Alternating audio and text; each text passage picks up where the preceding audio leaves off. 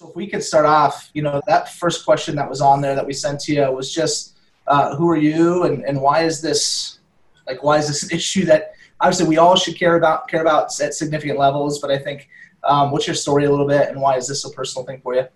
Yeah. Well, um, so I grew up in Phoenix, Arizona, in the West Valley. Um, my mom is an immigrant from Honduras, and my dad's family is um, they came over on the Mayflower and lived in Rhode Island from whenever that was 14. Uh, there's a poem about it, right? I don't know, a, long time ago.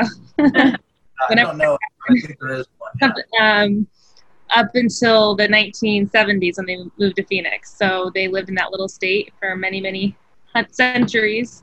And um, my parents, you know, got married here. I was raised here, and most of my dad's side of the family was all in Rhode Island up until the last five or ten years. And my so I was raised around my mom's family, and pretty early on, um, you know, just Phoenix is if you're from a Hispanic family and you grew up in Phoenix, you you you see the city in color, right? You're just very young. You notice the way um, immigrants are treated. Um, you know, family that doesn't speak English clearly, the way they're talked about, um, whether it's in McDonald's or Taco Bell or schools, um, and just and all the dynamics related to that, right? Um, so I think that allowed me growing up in a home where even within my home, it was pretty um, divided in terms of the ways my dad might talk about my grandma or just jokes that, um, you know, are just, just these two these two cultures clashing. Um, and so I remember just young being able to begin to feel some of these tensions between being in a maybe Hispanic Pentecostal church or a old school um, kind of fundamentalistish church, Bible, you know, all white, whatever. Just just realizing that the world is separate. We live separate lives, and um, some people are in, are invisible to others. And so, I think then going in, so I you know go into middle school, high school, um, and really feel a call from the Lord to uh, work with the poor and those in the margins and kind of just take off in that direction. Meet my husband in my early 20s. He was planting a church in downtown Phoenix. I joined, really wanted to be part of a it was a multi-ethnic church plant. It was in the early days. I don't know if you guys know, like Luke Simmons and Aaron Daly. Those are two other redemption pastors, but we were all planting around this, you know, kind of just like in the pipe, you know. So we this is, you know, know, many 15 years ago. Right. Um, go ahead. No, I just oh, affirming yeah, yeah, those fun yeah. times. yeah. So they so they were so my husband planted. I was on the core team, helped with the plant. Went to ten, went to East Africa, do some church planting, came back to raise money, and him and I got married. And so then the last fifteen, uh, I guess thirteen years has been being at Roosevelt. My husband's African American. Um, our church is, um, you know, maybe thirty-five percent African American uh, 20% Hispanic, 25% Hispanic. I don't know. Um, it's a very, very, very diverse church, um, and uh, we don't have any major. There's no one culture that's majority.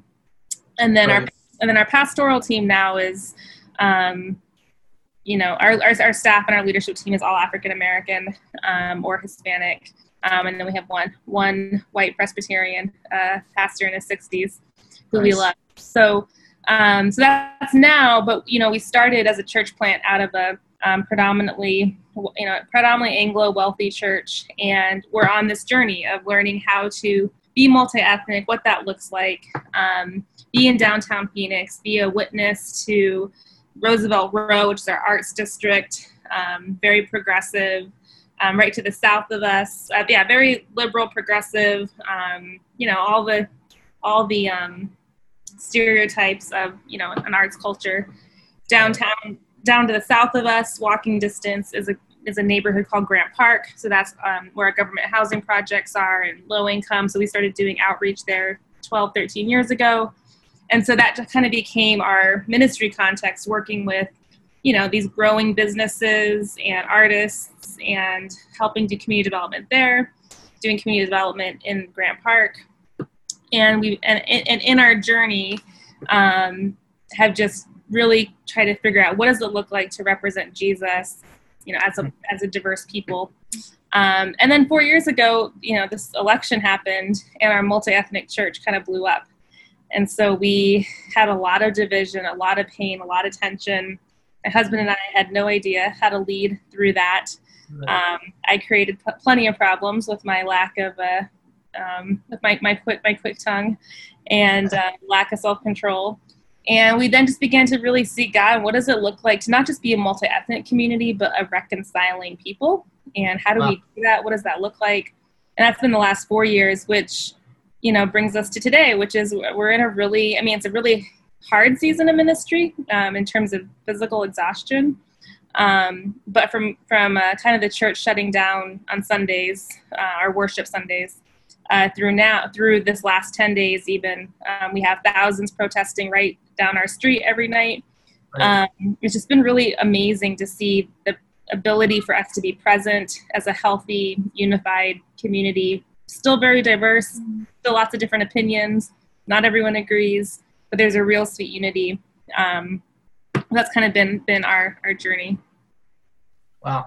Would you speak to uh, so like what are the differences you think uh, that's kind of prepared you and the and Roosevelt uh, and, even you personally, right, from 2016 to 2020, you know, to be in a place where, yeah, you could respond differently, or even to sort of the between those you see.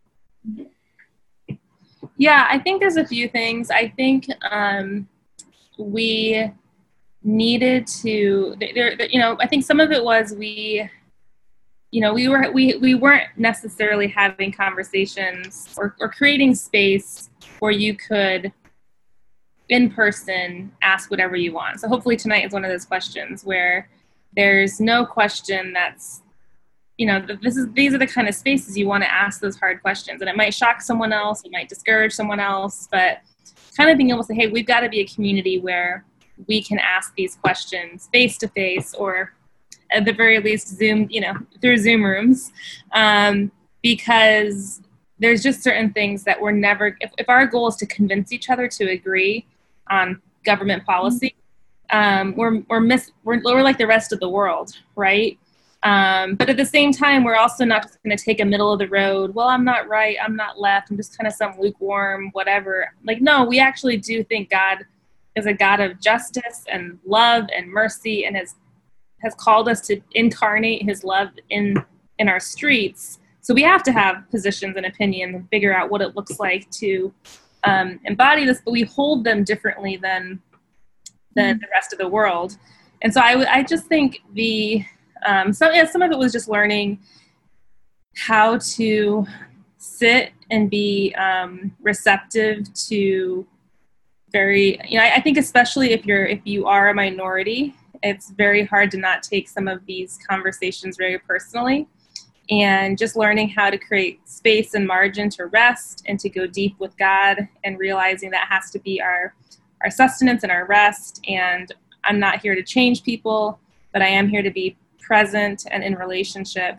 And sometimes that leads to drastic change. Other times people choose not to, they don't want to be in relationship and they step away from that. But um, that's that's a different kind of energy than trying to convince everyone to share an opinion.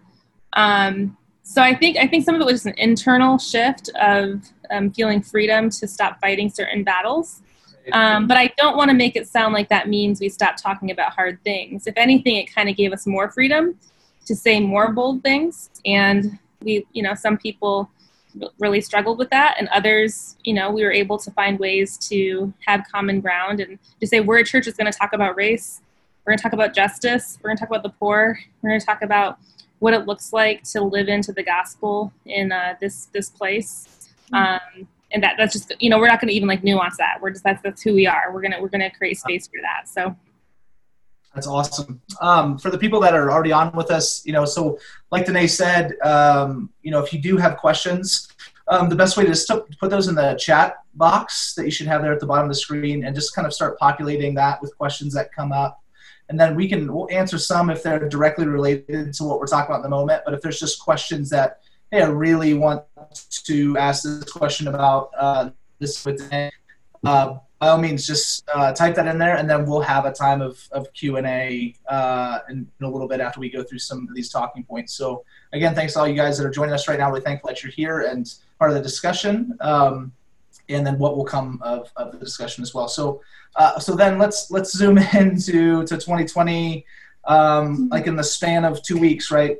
Uh, Arbery, Cooper, uh, and Floyd, and these these videos all come out um, Breonna Taylor, right? All of these things happen, and outside the Taylor one, everyone's watching these videos, and it's just, it's just, it just feels, you can you can sense it rising.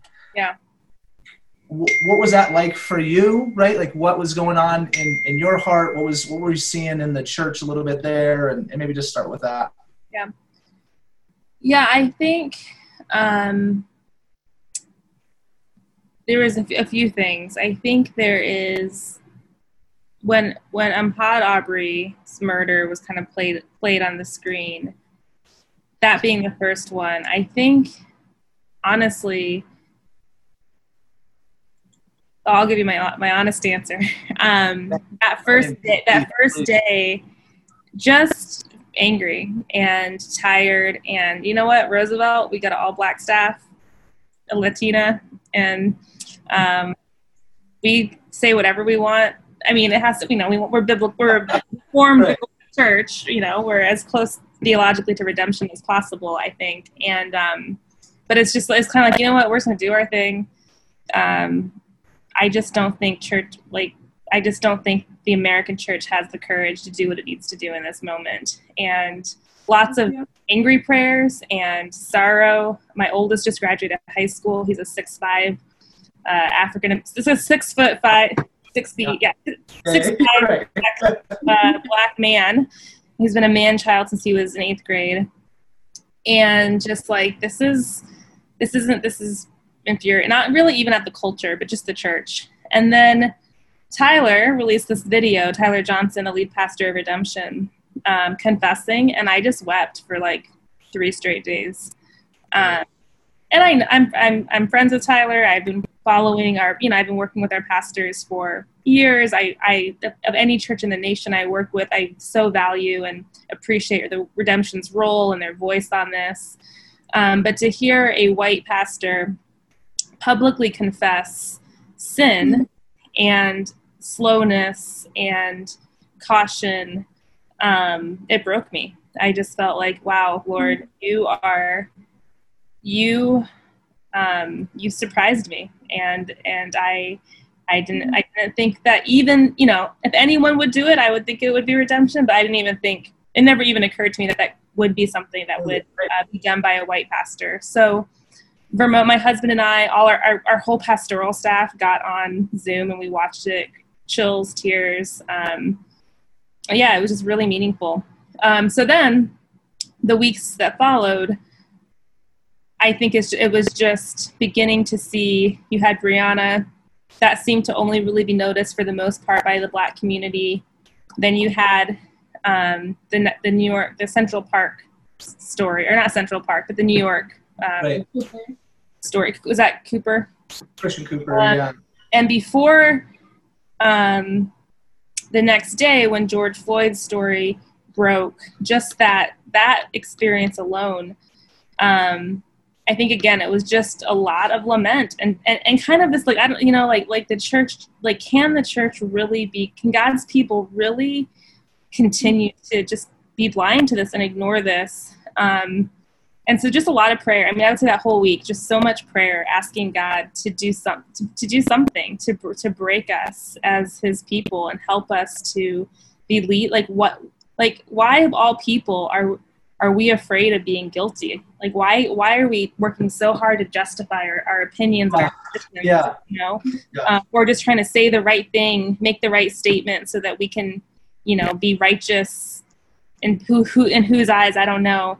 It's like why can't we just be like sackcloth and ashes, like totally broken? And then the next day, George Floyd was uh, murder plays. I actually still haven't been able. I haven't been able to watch any of these videos for the last two years just because there's been so many of them at this point and right. this is you know at, the, at some point it's your family and it's your life and you're like this is this is not news. This is the same thing we've been saying for eight years since. Um, you don't need another so, video to to you. Yeah. So I think by the time that the I think by the time the things really broke Friday um, with some of the I think it started with some looting and riot and uh, rioting in Minneapolis, and then just grew into this massive global protest. I just think it's been I just kind of one every single day been in awe at how God is at work. Um, people reaching out, not not the majority, but some people reaching out from years ago to ask forgiveness, to confess things that they said or ways that they gossiped. Um, like I, I mean, just I've never, I don't. It just feels like one of the, I don't think I've ever experienced this amount of um, confession, mm-hmm. repentance. Not just saying that one murder, George Floyd's was wrong, but kind of like like like only God. It's like it's like a veil was lifted from a lot of people's eyes, and they're saying, no, this has been I've been wrong all along, and that's something that like leadership can't do that, teaching can't do that. Only the Holy Spirit can do that. And now there's other people hardening and then lots of us so i think are unsure. And that's what i hope tonight anyone who's unsure i'm totally i'm not saying this hope like trying to project that this is still a safe place to bring up whatever question.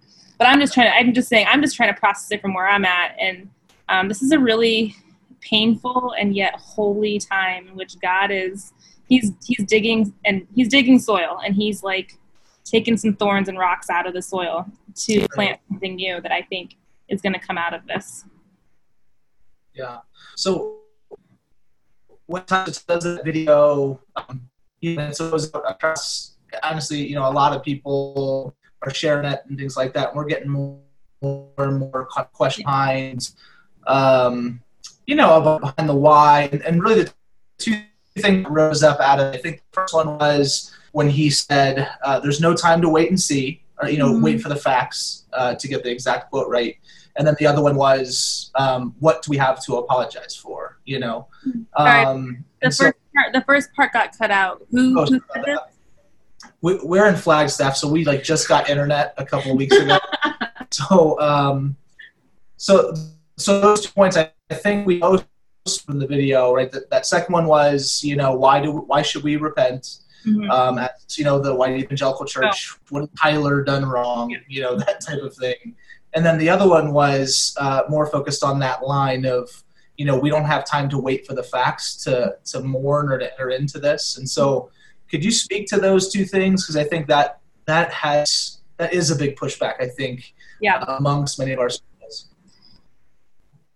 Yeah, I think some of it is just, um,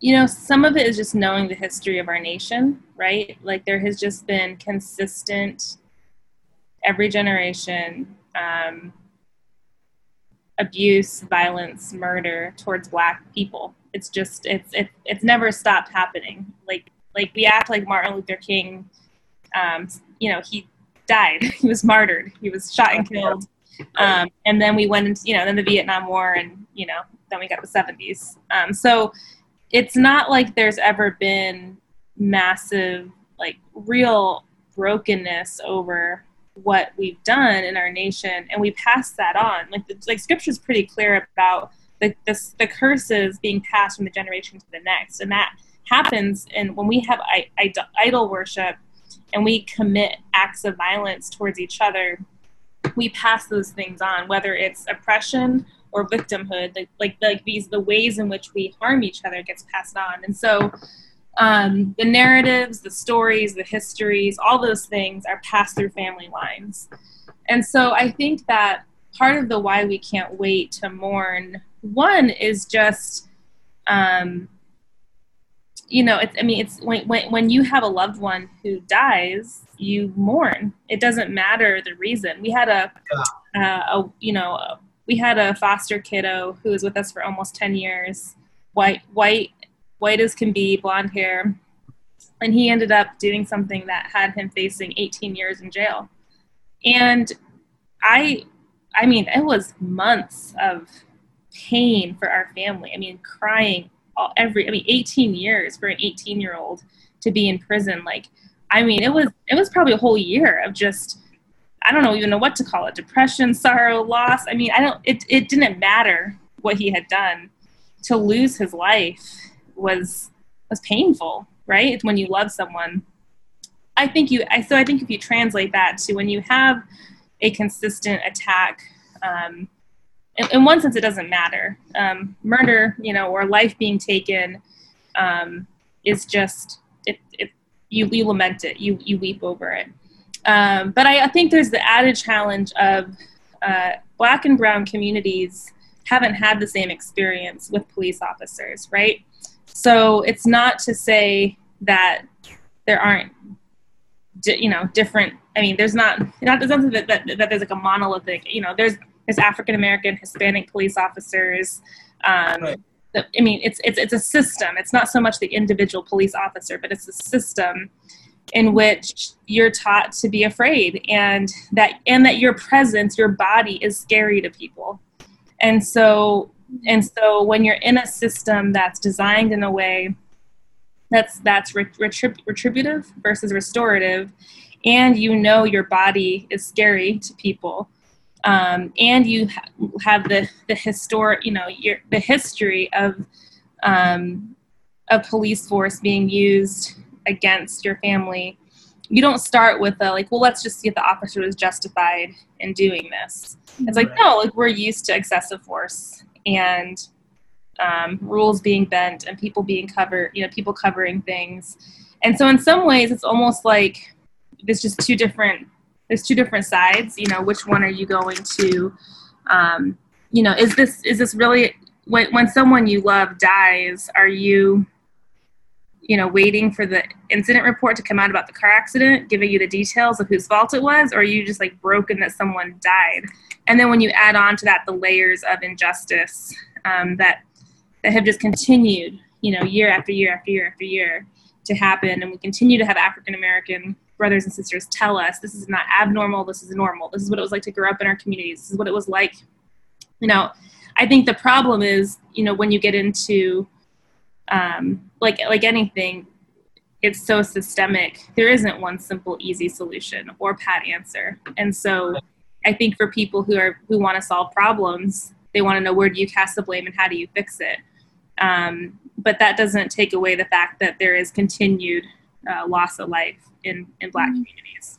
Yeah, do you think? I think what one of things where I think we are hearing quite a bit right now is because there there seems to be um, a handful of videos that are that are being shared uh, frequently that, that would take kind of a, a, different approach and a different angle to most of what you just said. Mm-hmm. Um, and and one of the things that comes up often in those videos is the statistics point to something different. Um, and, I know you're not a statistician, um, but could you talk to and speak to some of that? Um, you know, because I, I, think that's just something that gets used quite a bit. So my husband, I'm sitting at his desk, and Vermon has like 200 books right here in front of me on uh, police policing and police brutality and statistics. He would be awesome to talk about this at some point. Um, because going back to Trayvon Martin, he started doing all his own research and could mm-hmm. probably get a doctorate at this point if he wanted. Um, so I'll just tell you what I my layman's my layman's understanding is there's there's two ways of looking at this. One, there's national there's just national stats and national news, and the reality is when people um, so you know one of the things I talked about a lot is black on black crime. Well, there's actually more white on white crime. And the reason is because people tend to commit crime against the people they live next to. And our cities are, are racially divided and segregated. And so you're going to tend to, it's your neighbors that you're tending to commit crime against. And so, yes, there's black on black crime because we have mostly all black neighborhoods. There's actually more white on white crime because there's more white people in our nation. And, um, they also live segregated. Does that make sense? So that's one just simple answer. Locally, and I, I, don't fully know what, what videos you're talking about, Vince. So you can, if I'm if I'm off track, you can you can uh, direct me more. Okay. Um, and then and then I think I think again part of the problem for Christians is we were never called to. I don't think go to our computers and just rely on research and stats but to we're, we're incar- we, we have been an incarnational god has come to us with the good news and put his spirit in us to then go be an incarnational people. So we most of what i know is not through books. Um, my husband has the book brain. For me it's mostly through living life with people and being in our neighborhoods in south phoenix that are african american lots of relationships intentionally fostered with all you know different friends from all different socioeconomic statuses who are black, um, hiring people from Hispanic neighborhoods and hearing about their houses being raided and watching how immigration happened at different seasons. Um, you know, uh, how the uh, not the the ICE. Um, I'm drawing a blank right now on what it's what it stands for, but the MPOs. You know, like how how different seasons and different um, you know political seasons gets different apartments rated and being at a friend's house and seeing stuff happen. Like i just think some of it is there's two ways to look at it. One is nationally in the stats and you can make i mean there's there's endless statistics over the last century related to what has happened from law enforcement towards african americans um, and it's not it's not hard to find good you know good information. But you can also embed yourself into relationship and communities and just watch over five to ten years. And i don't think you'll be surprised if, if, if you're if you're going to get to know what people's experiences are are like. Yeah it often feels that there's there's a significant uh, proximity issue you know like it, there's such a distance uh, especially relationally at any level where you know, oftentimes I feel like I'm in I'm in some conversations right now that are that are very much like, hey, th- well, what about this? And there's this statistic, and you know, statistics are always tough when it comes to like which way you're going to interpret it and how you're going to, you know, look at it from different angles and things. But it often comes to like, but what about you know, mm-hmm. literally? I mean, within redemption, the hundreds and thousands of stories that we have of people that you can know simply by like when we when you go to church on Sunday these are people that are your brothers and sisters. These are people that like we know as right. Like these are people in your sphere. Yeah. And and I, uh, and I would say one of the things that's really helpful is to start reading American history, and you read, um, you read African American preachers going back to the 17, late 1700s, for sure through the 1800s, definitely in the early 1900s, definitely in the 60s they are arguing against these exact these aren't even new. Like what about black on black crime? What about this or what about that? Or do we know the facts? These are actually the exact same things that for we have at least 150 years of um, african american theologians professors scholars um, articulating like really good reasonable explanations. Um, we've inherited those things. You know, it, it, it, it's not unsimilar from being a female and knowing that when you communicate, um, when when women communicate a story of abuse, there for, for the most part, there's there you can almost count that if you tell five people, three are probably going to say, "Well, what was she wearing that night?" or "What what, what did you do?" or "Did you drink too much?" Right?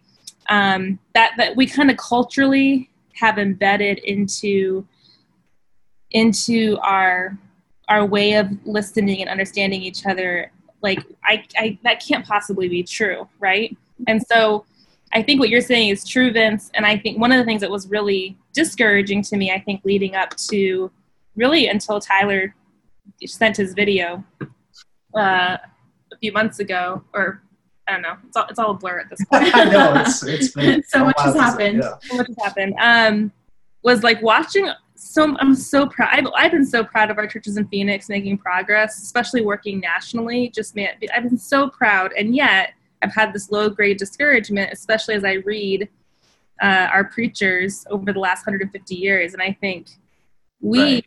have wow. not. We are saying that we are making the same exact excuses as we made 100 years ago, and we made well in the 70s, and we, you know, and I think waking up to that, realizing, man, there there has not really been a moment of real, true confession and repentance, and changed behavior and train, changed structures. And so, that's probably where I'm hopeful right now. I think where that is able to happen, I think we can do it individually. I think you, we can say, okay, what are my normal, what are the normal thought patterns that, and, and did I inherit any of those in my childhood or as a, you know, as a grant, you know, did I inherit any normal way of listening that makes it hard to hear the, the voices of people who've experienced oppression and injustice? Um, and then what does it look like to ask the Spirit of God to unstop our ears so we can hear the cries of those who, who, who for the most part, society drowns out and doesn't hear? Right. Yeah, that's big. That's really big.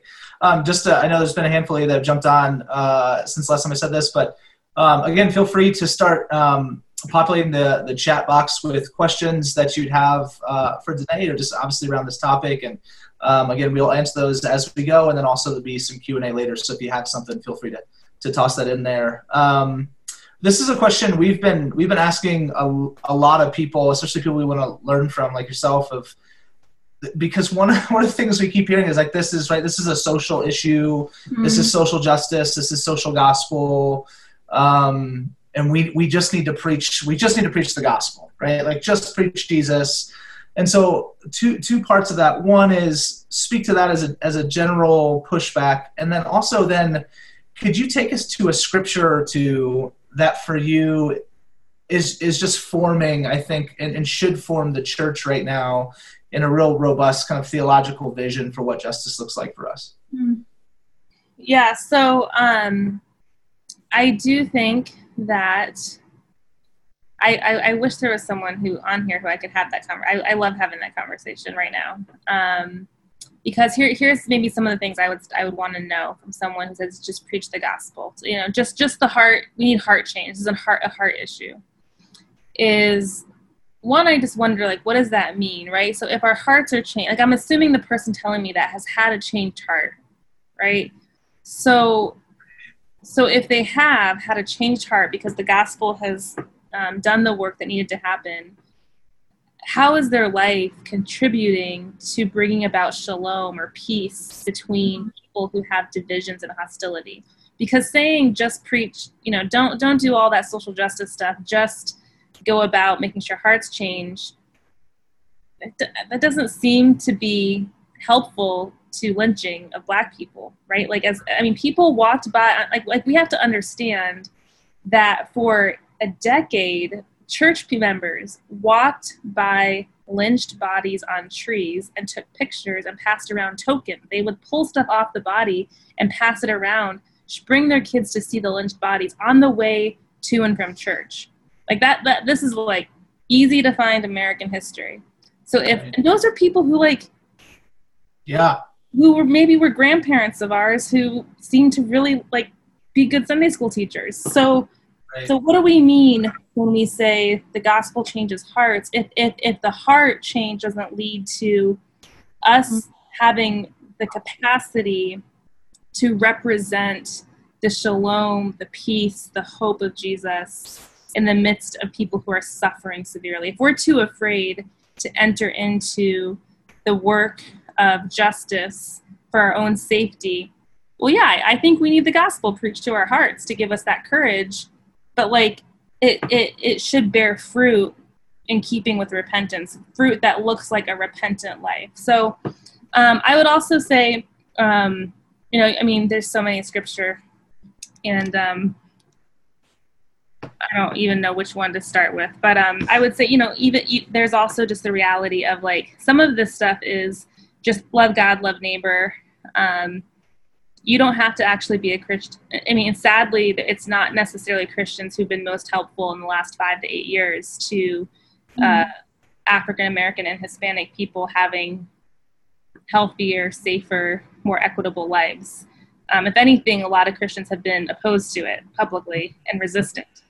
And so um, I will probably rather have 10 non Christians helping uh, extend the chances of my 18 year old's life um, than a Bible study, right? Like I'm a mom. I want him to like have a life, a long life with her. So that doesn't mean he doesn't that we don't need to like preach the gospel, but it's just it's just a piece. I think the other is you know Goheen Michael Goheen talks about sin being systemic. Um, it's not just individual, but individuals create systems and structures, and um, and those last way longer than any one human life. And so anyone who's been involved in like the foster care world, it's a, that's a simple example. No one would claim to think that the foster care system is a healthy, flourishing, functioning system.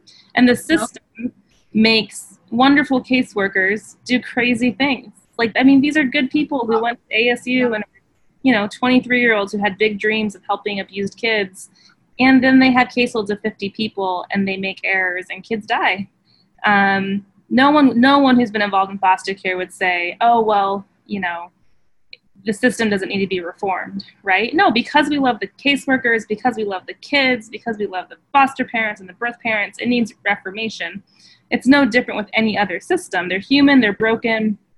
We're not going to make them perfect in this lifetime.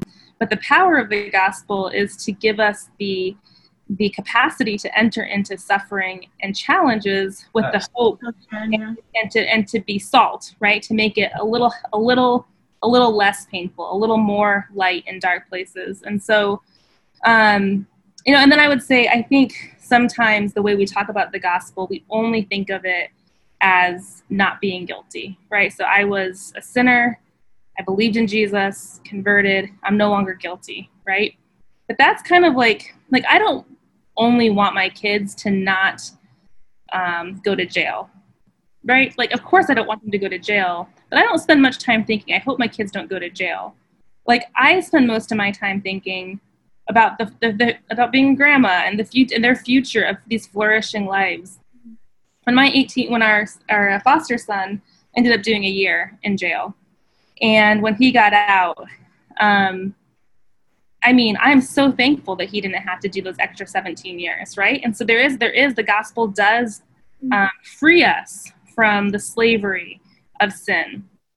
But but like if I then hugged him and then didn't see him for the next three years, it was like, no, I want to actually welcome him into the fellowship of our family and for him to experience the gifts of his six year old and 16 year old boss, you know, uh, cousins, the way he calls them. Like, I, I, I want so much more than him just to not be guilty. I want him to have life. And that's what God wants for us. And there is good, good, good life in doing the work of justice and mercy. Um, you see Jesus in ways you wouldn't. And and then lastly, I'll say I've seen more. Um, I've had more chances to talk to talk about the gospel in the last 11 days than 15 years of ministry. And that's not because I haven't talked about it for 15 years. It's because dozens upon dozens of people who don't know Jesus are coming to protest with me. They're watching pastors do things that they're saying they're scared of. They're watching peacemaking happen. Um, they're they're entering into you know they're going on these marches and showing up to black churches singing "Break Every Chain" in the name of Jesus right in front of crowds of three thousand people. Um, I have a cousin who came to faith like that I've been talking to for a decade. Like like this is this is this is like like you are demonstrating and bearing witness to the power of the gospel to not just save a soul from hell but to actually break into hell on earth. And the gospel is that powerful. It can break into hell on earth and bring light and peace. And that's what that's what justice is about. On the other side i would say there is there is also the reality that justice isn't salvation and so uh, I'm not, I, my energy is not trying to bring about, I want equity and I want justice and I want to see mercy. But that isn't going to fully happen until Jesus returns. And so my work is, is how do we give foretastes of it? How do we give windows into it? How do we sit in the brokenness and have capacity to sit in more brokenness and be more light? Um, that that justice isn't our salvation. Um, or our healing and we're not and we can't in our own we're not like until jesus returns things will continue to um, to be painful and difficult but that's a great invitation to meet jesus kind of in, in those spaces um, yeah. go ahead vince well just saying you know i think like I, I just love what you led with right because oftentimes that the second thing you brought up like that's the lead the lead foot of yeah, it's it's not going to be perfect, you know. So this side of heaven, this is just going to happen. You know, it's it's similar to, uh, you know, when the Lord says, "Well, there'll always be the poor among you," which gets tossed out quite a bit, but then doesn't realize that right after that's said, it says, "So go serve and feed the poor," you know. Um, and so I just that that narrative is really frustrating amongst know to have, if I'm honest, just because it's the scriptures just are, are so replete with this intentional movement because we're not there yet, not in spite of it, you know. So yeah, I would say if you even think about the parables, you know, Jesus um, surrounds himself with the poor and margins, and then invites the powerful and wealthy to follow him also. But they have to do it by being willing to move through the crowd of people that they think are unclean, unwanted. And then when he's surrounded by the powerful, he do, he goes out of his way to bring attention to the woman who's bleeding or to children or really to prostitutes, right? Because they aren't in a space where they can, when he's surrounded by power, where he can speak. You know, the the um, the the widow's offering, right? Like no one's noticing that woman in that space, but Jesus does, and he brings everyone's attention to it as an illustration. And so, I think one of the things that I wish I could communicate more uh, articulately is that entering into into spaces with people who are experiencing oppression and pain and suffering or poverty or violence is this I, I don't i mean you you get to see jesus visibly in ways you you won't otherwise. And so the poor if anything when jesus says i was the sick i was the lame or i was the i was in prison I was hungry, I was thirsty. Like I, I, I think when we, the poor is Jesus among us, and we have an opportunity to encounter Him in ways that we wouldn't otherwise. It's not to say that the poor are more righteous just because they're poor, but there's something about um, having everything stripped from you that when you get to have equal relationship with people who are suffering, that you learn about God that you wouldn't otherwise. And so I think one of the tragic things about that statement is what are we trying to like when we say that what are we trying to get off the hook from knowing jesus more um, mm-hmm. suffering um, what is it you know what, or when we try to enter in and we work so hard to fix it and it burns us out spiritually and we and we question our faith you know why why what are we trying to fix why are we trying to why are we taking it on our own to fix something that jesus has said is a invitation to encounter him. And so as we're working, you know, very much on trying to fix laws, we've been, you know, and and address that, it's it's it's not without hope. Um, our hope it's it's yeah. it's intentional, it's purposeful, but it's also the, our hope is in the resurrection of Jesus Christ, and that He will one day um, make all things new, and He will judge us um, for how how where we were present and where we weren't and uh, thankfully, you know, God is a merc- merciful God, and I don't think we have to, um, you know, we don't live in fear um, or we don't operate out of guilt. But there's just this abundant life waiting on the other side of that that fence where I think society pushes people away that we don't want to see or hear. Yeah, that's super good. Okay. Um, so here's, you know, a few questions that um, you know what here i think Stephen actually just put something up in the zoom chat so let's let's just jump over that if we could and then uh, we'll, we'll just get to whatever we got here next so Stephen, hey man, good to see you. Thanks for asking question. Uh, he says, I find myself consistently a sophomore, especially in the conversations around systemic racism. Um, do you have any advice on engaging family and friends who don't see systemic racism as, as a problem? Yeah, well, first, um, I can't see Stephen. I don't. Is this picture showing? Um, it's not, we we kind of we uh, made it so no. Can I ask what ethnicity? What yeah, yeah, yeah. Here, I'm gonna get him going here. Stephen, pop your video on, bro. All right, great. Um, so first, I would just say I think honestly, for white people to take on their own families is a huge gift. Um, it makes a huge, huge difference to brothers and sisters who've been at this for a really long time. So thank you for taking that on because, you know, one of the things that really burned out five years ago, we started having a lot of our African American pastors in the Valley uh, and some Hispanic pastors sit in our living room, and um, it was I mean it was it was people were burned out from the freshman sophomore. It's it's different to have a sophomore conversation on race when you've lived it in every room you go, um, and so when you have uh, white brothers and sisters who are willing to take on those conversations, it, it's a it's a huge gift. So thank you for doing that.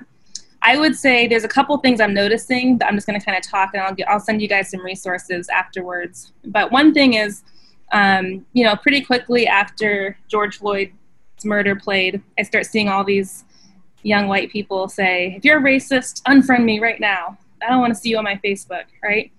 Um, that's not really helpful. Like, don't unfriend people um, if you're if you've been you know if you if you've been in these conversations if, if you are a person of color and you're in these conversations all the time you can do whatever you want but if you're you know if you've only been like angry about racism for two years like you got like three more generations to go so let's just uh, try to develop the tolerance to like stay and engage and ask questions and you know move it for hey this facebook conversation got really crazy i'm calling you and, and let's talk for an hour so i do think that as exhausting as it is um, and it is exhausting, is what we need people, to, especially younger people, to do right now with their parents, grandparents, siblings, to go to engage. Because you can do it in a way that, um, as it, whether it's tiring or not, or you're helpful or not, is just less costly and eroding to uh, than it is to your brothers and sisters um, who have been living this for a long time. Two, I would say, you know, be really curious like like enter in as a student also so the other thing that i notice sometimes is unhelpful is when someone um, takes on a posture and, and i'm saying this i'm the chief of sinners this is part of the challenge i had when i first started in ministry was taking on an expert like well let me wow. you know like being self-righteous because I knew I was right and I still think I was right but I didn't need to be self-righteous about it and when you and I think there's no more dangerous time to be prideful and self-righteous than when you know you're on God's side mm-hmm. and justice and being against racism is something God is for sure against but that doesn't get us off hook on our posture so one of the things we've talked a lot about is you know as a church or things that we're tra- trainings we do is like nonviolent communication.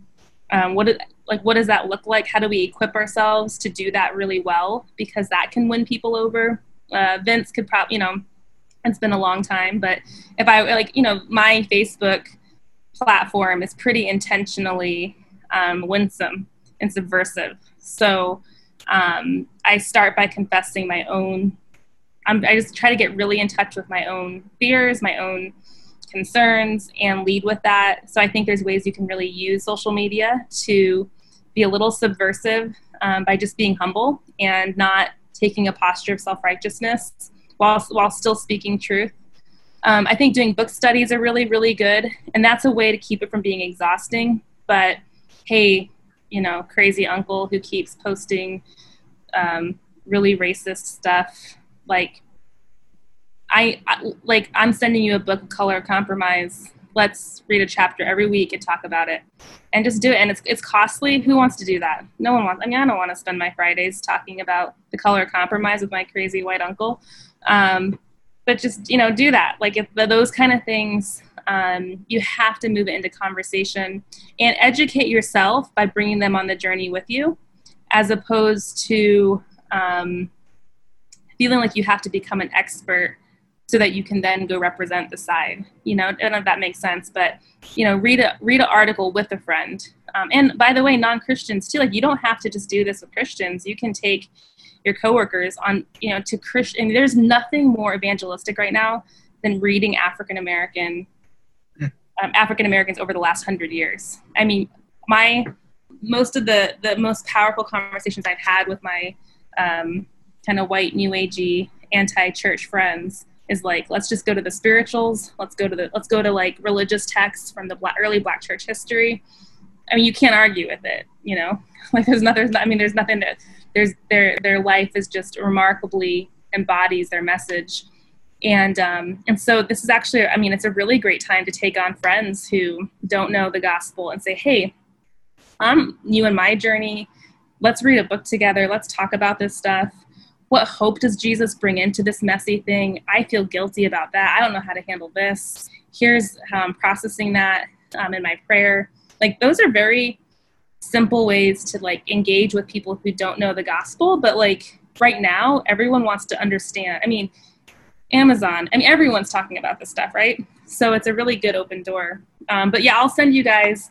We may Vince. We posted a next steps list uh, last week, and there's books. There's a book resource list on there. Um, maybe uh, some podcasts, things like that. But I would just, I just want to guard. I just would want to free you from any sense, especially if you're wired this way. Um, free you from any sense of feeling like you have to become an expert to advocate and use your your freshman sophomore kindergarten understanding uh-huh. and be curious and just invite family and friends into that. And they'll and them seeing a humble posture is i think it's the only thing i've seen break down walls. I haven't seen i've yet to see my self-righteous punkness ever pierce through any uh anything. It's fun. Yeah. it's fun sometimes but it's it's it's not very godly. Right um, yeah, that's Steve. Thanks for pointing out. So that book we mentioned that last week, actually, Danae. Uh, so Tisby's Color of Compromise. Um, I had a I had a family member pick it up actually this week, and uh, and and she started reading it, and um, and I said, well, "What are you thinking about it?" And she uh, she would consider herself a Christian, um, and uh, and so she said, "I I hate it," and I I said, "Oh wow."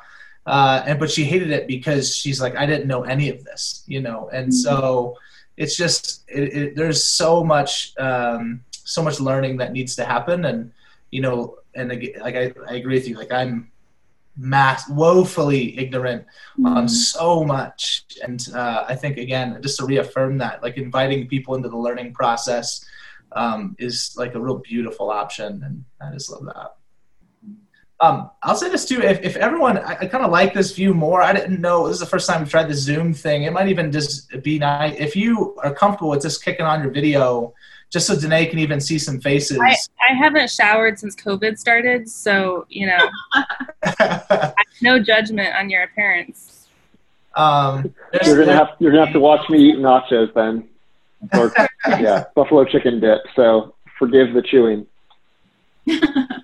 Perfect the other thing I would say to the people who deny systemic racism is we've been at these conversations, some of us, really intentionally. I mean, it was happening like, you know, we always talked about it behind closed doors, but we've been talking about it with white friends since Trayvon Martin. That's what that's when I remember that's when redemption really stood out to me as a church because it was few that had white pastors start calling my husband and say, Hey, like like you know and, and then really did their own work and, and learning and um, and of course you know ricardo and vince and you know other pastors and leaders have been so so helpful in that in that process. Um, and i think after eight years i don't think the goal is to convince people on systemic racism. I think the best tactic to take right now if people are pretty oppositional about it is to be really curious. Like you can't get angry that people don't see it. Um, you can. It, it just doesn't actually help us bring about change.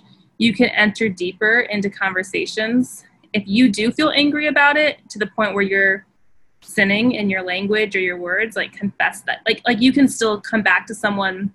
There's been so many times that I've come back to people and said, "Hey, I don't disagree with anything I said, about race or politics or police or whatever but my posture was totally ungodly. And that that is just a powerful way to open up conversations. Um, you know i'm uh, you know confessing um, being you know when someone's really resistant they don't see it they can't see it. They're waving their confederate flag in south carolina to be able to say hey i'm really curious. Like you say you're a christian you know that's hurtful to people like how do like i'm really curious where is where is why why are you so adamant about that? Where is that coming from? Um i don't you know i think the people who want to be convinced on systemic racism you'll you'll know that earlier on. They're they're going to want to read with you and understand more. They're going to be disruptive. They're going to be able to admit that they don't that they just didn't don't know a lot and are insecure. And you know we had a woman who um well, yeah, yeah, they're, they're going to be able to say, I'm afraid to ask these questions. I don't want to be considered a racist. Um, you know, those are the people you can, you can walk with and journey with. Um, if they're just resistant and, and blind, just be really curious as what's, what's going on inside of them. What are they, what are they afraid of? What are they worried about? And sometimes that, sometimes that is a different way in which God, um, over time softens soil. And then, and then, sorry, lastly, I'll say, and then sometimes you have to have boundaries. Like we have family members who, um, four years ago, began to start seeing our kids way less to not at all. Um, and it, didn't start that way. Um, but there's it was lots and lots and lots and lots of conversations. But the reality is there's there's there's some points that you're like, hey, I need you to be able to be respectful about human beings um, for the sake of our city and our country and our world. And if you're not going to be, um, you can't exercise that kind of self control. We have to think about a different Thanksgiving dinner. And those are not easy conversations um, or easy places. And they're certainly not easy to do in a way that's not, um, you know, harmful or divisive. Um, but to think about how do you do those and reconcile in ways that are act, you know, kind of like a church discipline thing, like you're doing it in hopes that the person will repent and staying open to it, not not being a victim of their of their behavior, but like really wanting to set a table for them to go deeper and be repentant. Um, those are all things I think, unless you're deep in prayer and community, it's almost impossible to, to know how to do because it requires um, so much relational wisdom. Yeah, one thing that if I could add to that that it's been interesting to kind of navigate is through there. It does feel like there's a significant, like a legitimate, significant amount of uh, that fear plays into where people are at with this conversation, and so.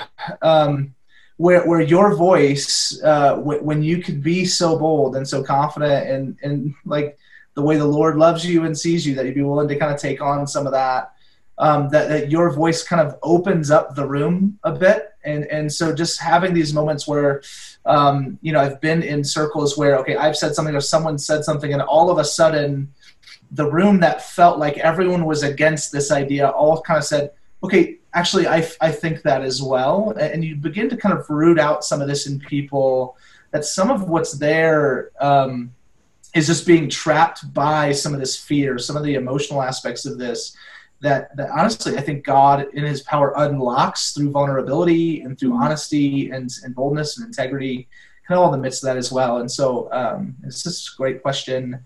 Um, Katie, if we can pivot to you, uh, man, I just Katie, this is Danae. Danae, this is Katie. Katie's just been, she was up here in Flagstaff with us. She's actually in New York City now. Um, and so she's uh, incredible. But why don't you just ask her a question um, and just read it so I don't read it because that's just weird for me to do with you right there. yeah, I'll read it. Um, hi everyone. I uh, I'm also like trying to make something out of clay right now, so if that bothers anyone, just let me know. Um, it's just Katie, I, cute. Hi. Hi, Andy. I texted you, but you didn't text me back. Um, oh, this I, is awkward. Okay, I'm gonna mute myself again. um, so I just recently heard a pastor just kind of with the old, you know, I don't see color um, kind of mentality, and just in general, uh, having grown up in you know predominantly white and um, you know, for lack of a better word, more kind of conservative um, churches with that mentality. I guess just feeling discouraged on how to approach conversations um, like that with people who have so much, you know, more wisdom than me in like a lot of areas i'm sure you know of studying scripture and the bible and you know but just have that viewpoint. Um, so maybe kind of similar to the previous question but you know just specifically you know yeah. what, what would you say i guess? Yeah i think um, you know people mean well when they say that. I think what they're trying i know what they're trying to say. Um, it's not logic logical or humanly possible you know? It's like saying i don't i don't recognize that you're a woman you know? Like i, I just see men and women as a blob of genderless nothing. Like it's just not it just it's just not true right? Like so i think i think on that one, I mean, we have some people in our church who've said that over the years, even even leaders, and um, I always express I don't think that's helpful, um, especially right now with with with you know a leader in the church who say that. I will say, you know, right now, it, I mean, it's just the outcry from African American pastors and leaders all over the nation for the last few years has been very consistent. So even if that's true, is it possible for you to try to sit and listen a little bit to Black pastors, um, and just and just try to try to for maybe take some time to understand why that's not a helpful statement. I don't feel the need to con- yeah to convince them otherwise. Um, but I try to point people to mentors and leaders. You know, people to, if they're if they're readers, books to follow. If they're on Twitter, you know, follow these ten voices and just say, hey, can you just listen? Um, Be the Bridge is a really great, great resource. I encourage every church to think about doing that or getting those handbooks. Um, Latasha Morrison, um, you know, just in pointing leaders to like, you know, I just, I just don't think it's helpful. Um, and and right now, I actually think it could be very harmful to our witness, our evangelistic witness, to make statements like that. And so, you know, I, I try to kind of take more that approach and just point people to do the, to do their homework. Thank Yeah. you so much. It's so helpful.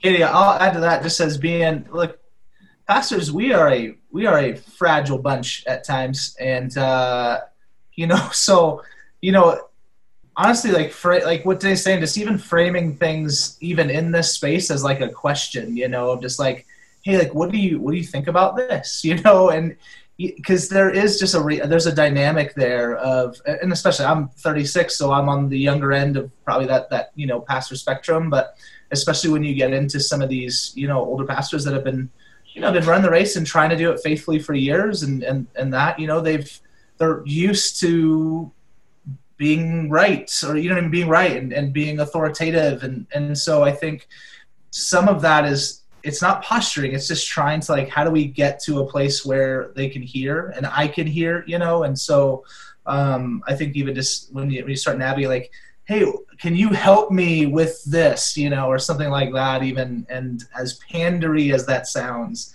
I just I just know us and we are again we are a, a, fickle proud little little nebulous of a people so um, but that's that's really helpful um, so today, so there's uh, a few. Uh, so there's a heavier question, and um, that I, would love to to hear from you on. Um, and it is it is kind of goes into and, and Rand, we'll, we'll circle back to that if that's okay. But um,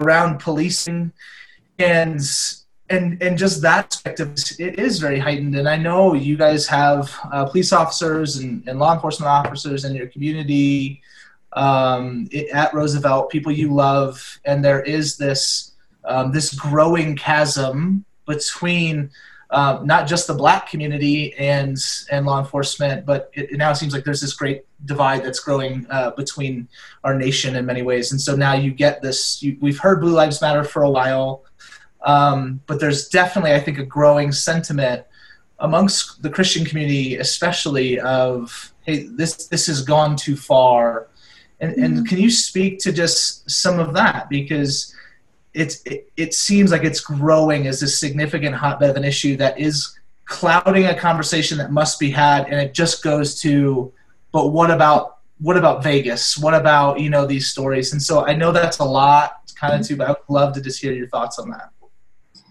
Yeah. So one thing is, I, so I'll talk about it in a maybe from a few different angles. Um, one would be just policing is, um, again, there's police officers. My oldest is getting ready to be a Marine and then wants to come back and be a police officer.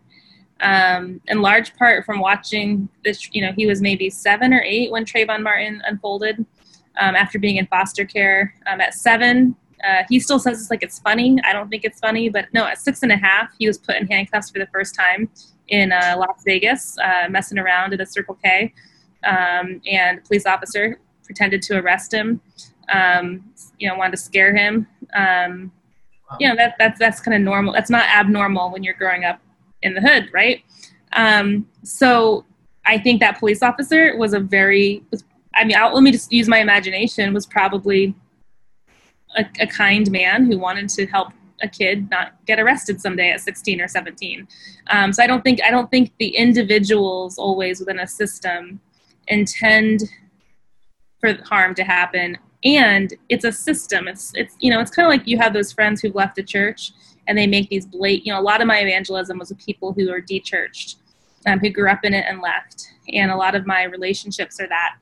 And they make these blanket statements that are like, nah, that's maybe 80% true, but 20% really i mean really like not it's not possible for every single person to be that way within the evangelical church right mm-hmm. so it's like when you're part of a collect a tribe or a group or a system um it's just, it's so it's so nuanced and so complex and so so when the talking points paint Black Lives Matter as being anti-police. Well, there's police officers that are part of Black Lives Matter. We've got police officers in the city whose Facebook profile right now is Malcolm X.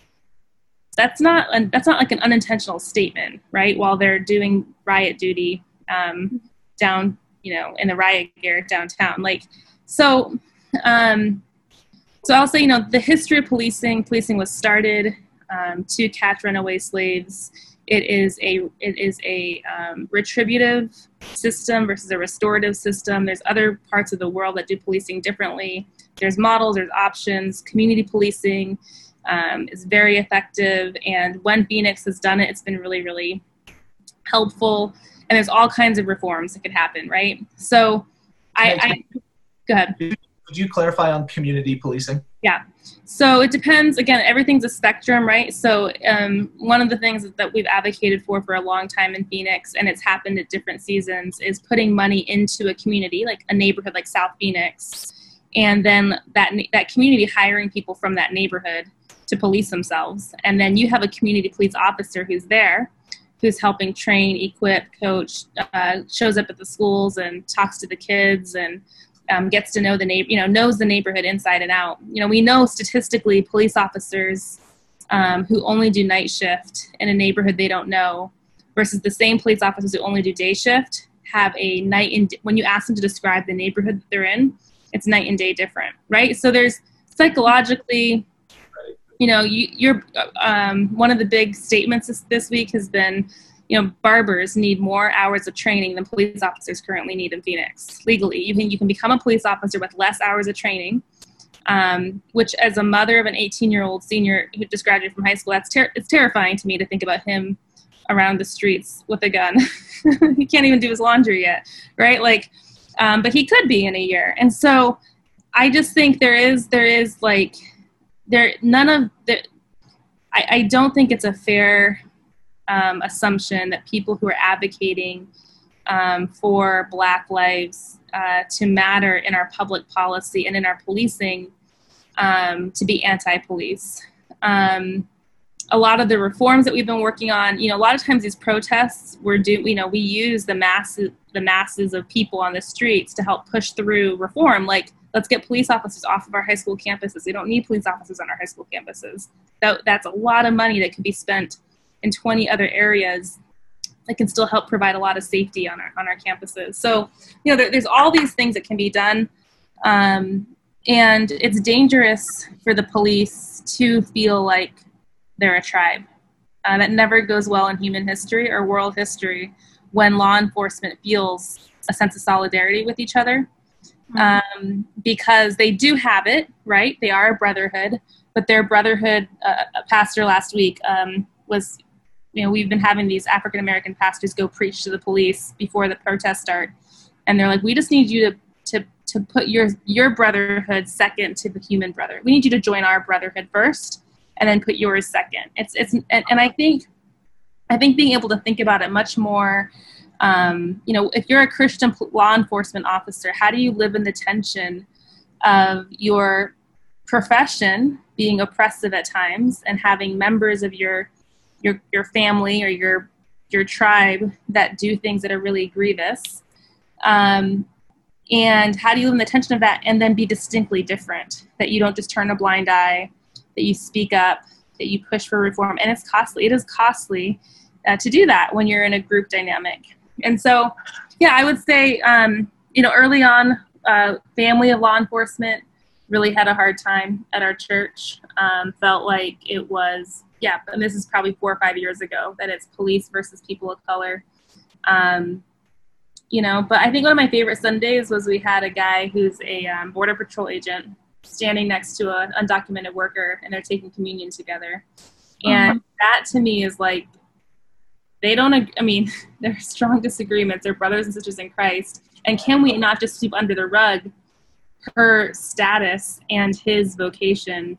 But can we? Can that brother sisterhood actually be a stronger bond um, than the group that, that the group that he represents? So, I just think I don't. I don't know if I'm answering your question. I mean, I'm not an expert on policing. I've done a lot of grassroots. Like I've not. I haven't done it. I have followed uh, community organizers and African American pastors who've been doing this work for a while in our community, and I would I would say there's a lot a lot of changes that could be made, um, but it's one of many systems. You know, we're talking. I mean, racism, the soil in which America was plant, planted all our seeds was soil of slavery, white supremacy, white power. Our structures, our systems, um, our wealth, our neighborhoods, our city plans. I mean, it's it's 400 years in the making, and it doesn't just get um, you you know it, it, it isn't getting ended overnight. And so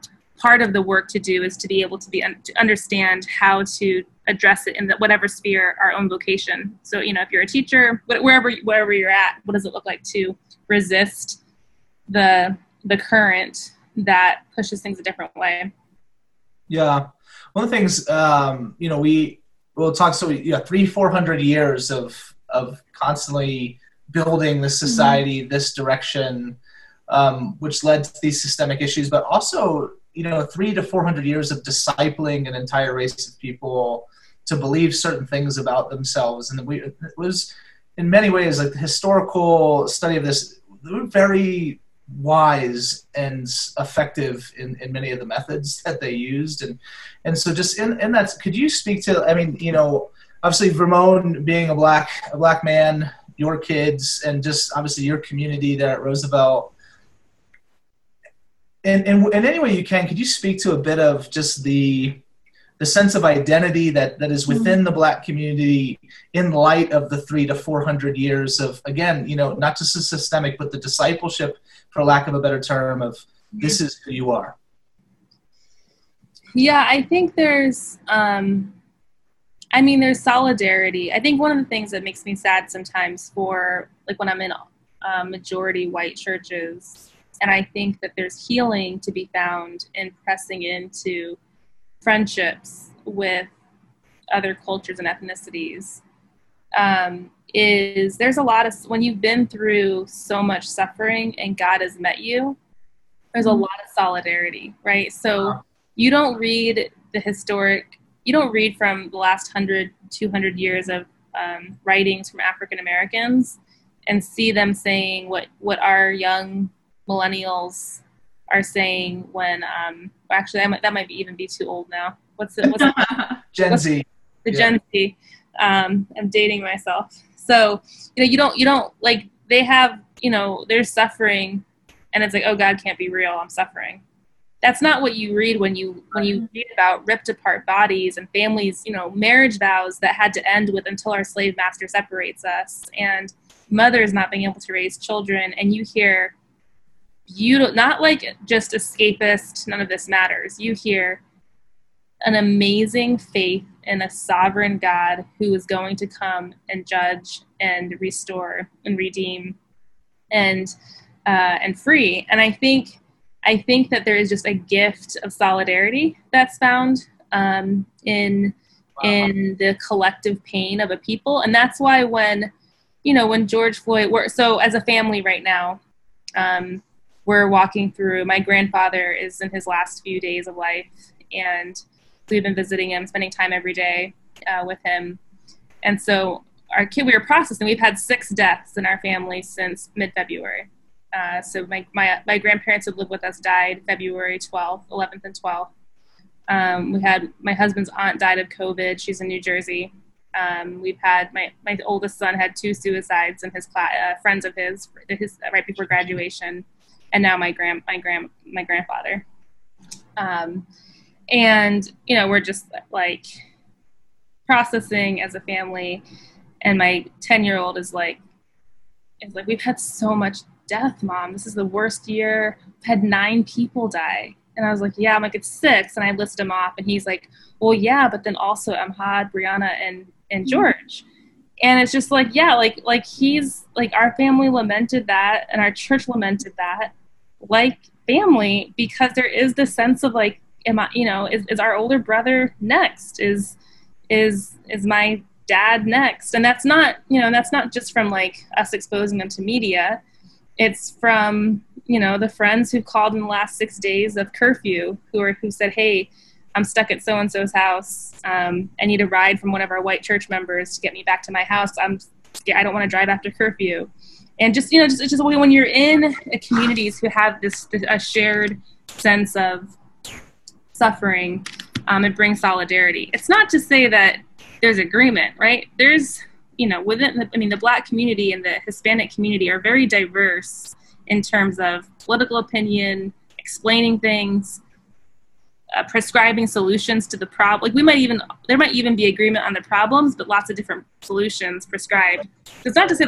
that there's, there's agreement, but there is something about your faith being formed in the midst of a furnace in which Jesus is real and he carries you through that.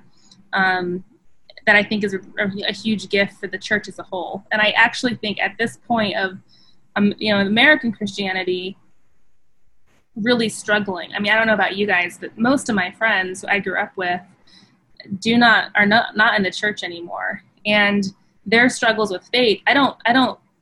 I don't want to say I haven't had some. You know, I haven't had those shared struggles, but some of it is there's just a different heritage of of um, Jesus in suffering that's passed down to you if you're coming from a Latin American background or the African American church that I think that I think the whole church needs right now. Mm-hmm. Oh, that's super.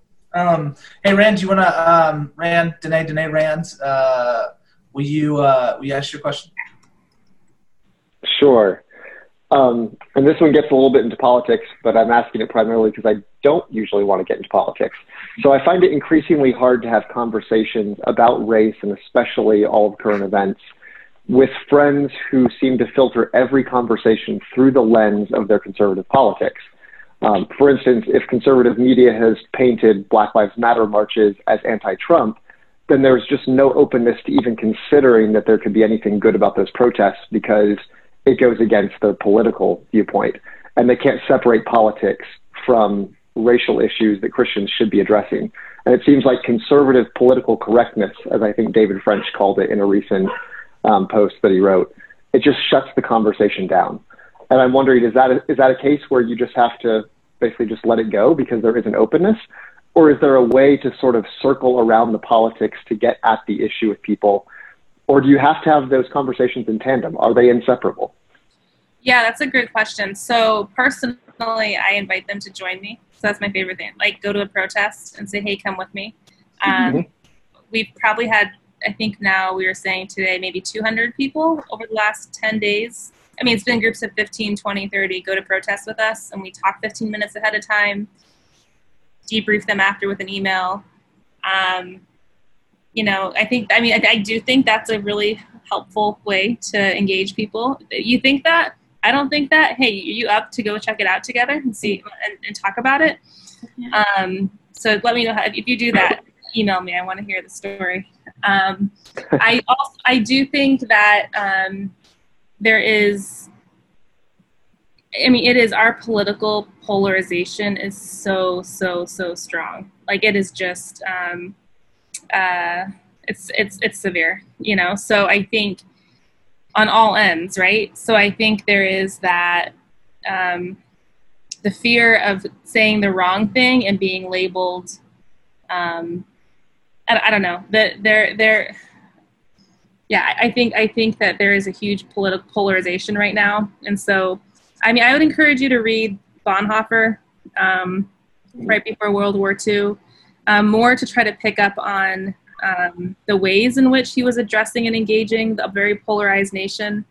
Um, you know, there's a lot, there's just so much dehumanization going on. So I think when, when people are, when you get into that space, I try to ask a lot of questions like, um, you know, so what do you think, what do you think they're, like to try to help expose, like in asking questions, it doesn't take usually by the third question, you could usually expose what they think of that person.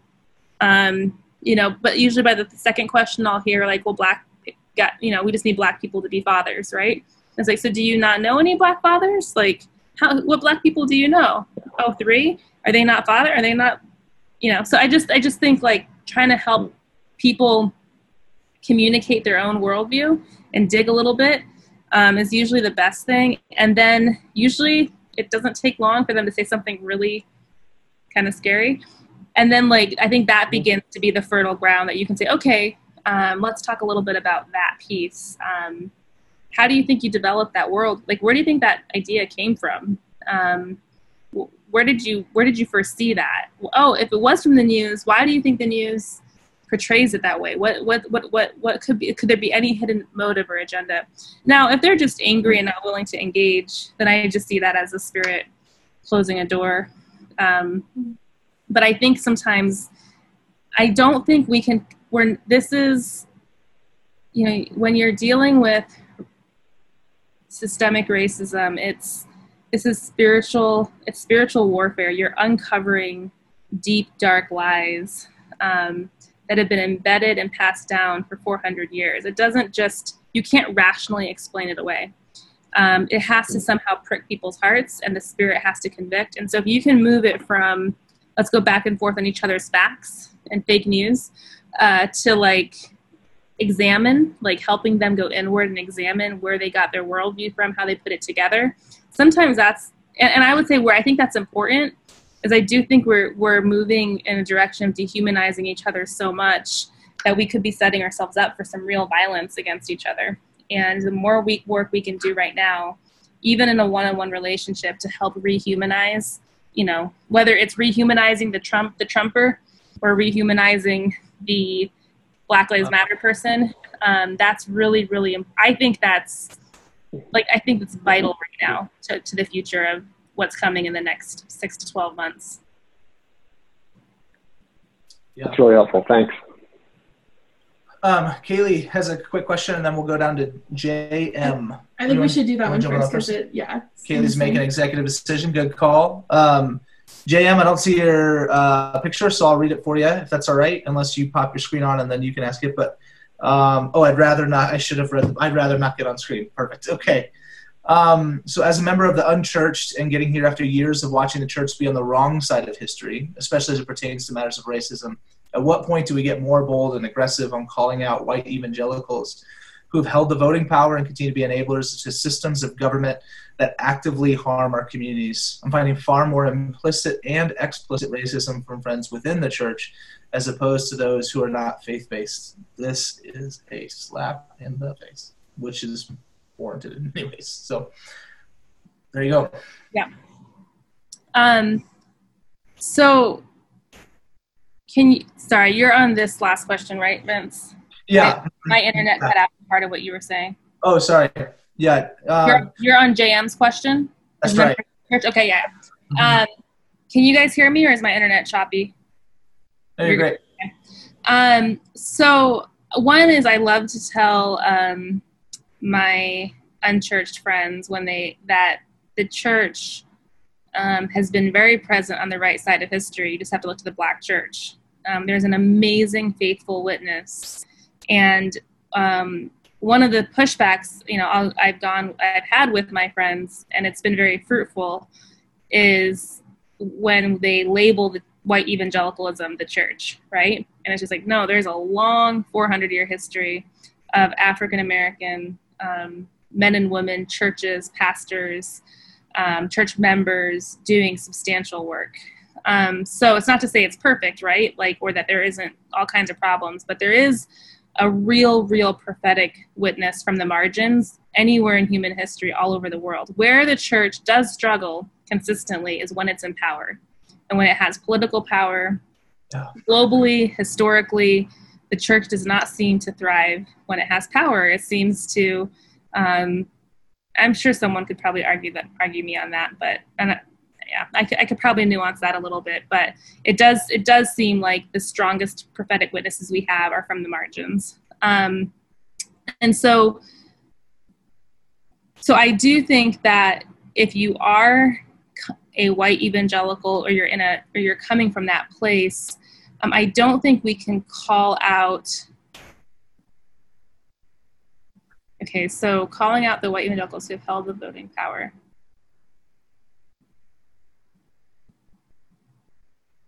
okay so I do think that's why the church right now actually has to not necessarily just talk about racism. We have to talk about it within the church. So we have to ask our friends. So this is what's really hard is in in um, we we do actually need people to vote differently. Like I'm not even talking presidential elections, like local elections, community um, we need people to get so so something that's happening right now in Phoenix, for example, is for the last eight years of work, people have been working hard, Christians, and so right now we have Christians on chambers of commerce and uh, city councils and school boards and police you know pol- have become police chiefs and we have christians from our churches connected through all kinds of work happening in our city and um, and so we need actual change. And so we needed people to vote to get some of those people in the places that they're in.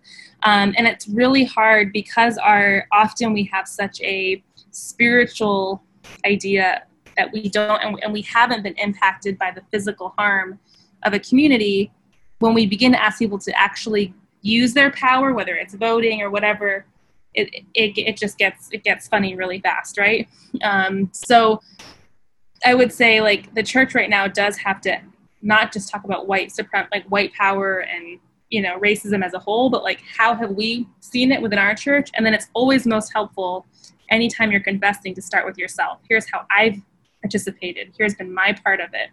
And from that place, you can then lead a community through through confession and repentance. Um, and if we can do that, that's going to be really powerful. And then that's and then we have to say, okay, then what are our brothers and sisters saying they need from us. Oh, our Hispanic churches or our black churches are saying they need this from us. Well, it makes no sense. I care about these other issues more. But in this moment, I'm going to listen to my brother or sister, and I'm going to, I'm going to, I'm going to steward my that that part of my power of vote in, in that direction. I'm not so much talking. I, I, I think that really, really matters locally. I think it gets the more macro you go, the funnier it gets, but it is really, really important on a local level. Um, and then, yes, it's um, it is more present. Um, I agree. I think that part. I think that racism has always been more present in the church than outside of the church. The the the the, the American church and part of our distortion theologically that we've been pushing, you know, trying to reform, is the American church, um, in a lot of ways, perpet, you know, founded, perpetuated, and supported uh, theologically uh, slavery, segregation, you know, segregation, uh, Jim Crow, and um, all the way up to today. So it's it's our our our addiction, our American values of being committed to life, liberty, and the pursuit of happiness, and our Bibles have been we've been we've had a syncret the what's the what's the word? Give me the pastor word. Then syncret, syncretistic. Yeah. Yes, we've had a syncretistic faith. So ma- mainly, we've married value, cultural values that are gifts from God, but we've made them idols to biblical values, and because we've enmeshed them, we've then done a lot of harm um, and then we've also had a lot of like the, the, evangelical churches had a lot of power. Um, and so I think we have to find ways to address that locally within our within our relationships, to live into that, um, to own it in our own you know in our own space. One of the most humbling things for me to watch is my husband. I mean, I I don't like it honestly, but I really respect my husband for it. Is is when he, I mean, having been called every name in the book, uh, for talking about race as a black man by white evangelicals that he baptized and did marriage counseling with and you know did the midnight we're getting divorced calls with like for years. And then hears about race and gets treated terribly, that he can then come back and start with confessing ways he could have pastored and led better um, and start it doesn't mean he doesn't get to their own you know to, to, to, it doesn't mean you don't then address your brother or sister's sin that you ha- if we don't start with ourselves. And i think there's a lot of power sometimes especially when you're the one who's maybe more harmed. Um, it's scarier to be the one to lead in that way but somehow god uses the weak parts of the body to lead the strong and I just think that's part of how God restores and heals. Um, so sorry, that's a all over the place answer. That's a really good question. Um, I don't know if there's anything else you want to add to that or. Yeah, feel free to. Uh, yeah, if there's a clarifier or something on, on that, questions want to come in now in that moment. I'll just say, you know, I, in regard to not doing well this is not just a church thing. This is the people of God thing. You know, we see Israel to struggle with the moment, you know, the the moments where they were back up on top, it just always crumbled. You know, um, mm-hmm. the prophets would come out. You think of Amos, you, you think of Isaiah, and just the the railing on the people of God that this will all crumble and the reason it's going to crumble is because you, you don't honor me and especially you don't honor me in the way you care for the oppressed you know uh, and we've built these up and so we've inherited these realities and i think that was one of the beautiful things, even as you brought up today around Tyler's video, was you know Tyler as an individual, right? Like if you experience Tyler, like you just this guy, the best person I know. You know, he's just uh, like a, a, great person. But then that model, and I know what it's done for me as a as a fellow pastor, as a friend, to say like, okay, this guy's a better person than me, uh, like on every measure, you know, like measurement I could think of. And he starts with, "I've done this wrong. We've done this wrong, and what do we need to do to move forward?" And so, what I think in that question around on the front end of the, the boldness and the the aggressiveness to which we call this out now, um, could you speak a little more just to that part of it, like, and, and what that looks like? Like, how do we almost ramp up some of the pressure, but do it in a, in a, in a Christocentric way? Yeah, I think the best, I mean, I do think there is, um, I mean, I think it's in multiple ways. So I think, um, one, I do think, like, I like the question. She said something, um, hang on, I want to read. What, at what point do we get more bold? Uh, 12 days ago. So I think this is this is uh, this is the moment that we are very bold, um, and there's no no turning back. Um, it's easy right now, kind of even to be bold. Um, it might not always be easy, and so there's a calling happening right now to leave behind and follow Jesus. And once we start that road, you know, we we we, we don't want to turn back. And there's going to be a lot of beautiful fruit being on that journey with Jesus, but it will have it will there's a, there's a we're at the beginning or at base camp to climb Mount Everest, right? Um, so I think then to think about the spheres of influence you have. Are you a student? Do you have a vocation? Are you an artist? Are you a mom? Are you a brother? Like, what are the roles you play? And write them all out. Here's the every space I go, every role I play, and then ask the Lord, like in this season, of American history, what do you what truth do you want me to bring to bear in these spheres and how do I be light on this particular point of sin that you're exposing right now? Um, what does that look like? I called a therapist friend and get, you know, hey, how's your like what are we thinking about in terms of how ther- therapy vocation in Phoenix can um, can feed into a future where we have a lot more African American therapists. Um, Hey, you know, cafeteria lunch people. Like, what do you think? Like, like what whatever you've been given to steward, steward it right now and be bold about it. And then I think, you know, we're in a call out culture, um, and I've not seen much fruit from exposing people and calling them out and shaming them. Um, and it doesn't ever satisfy, right? So I think some of it is okay, in the relationships you have you know if, it's, if you're on social media be disciplined. Don't like get sucked into it.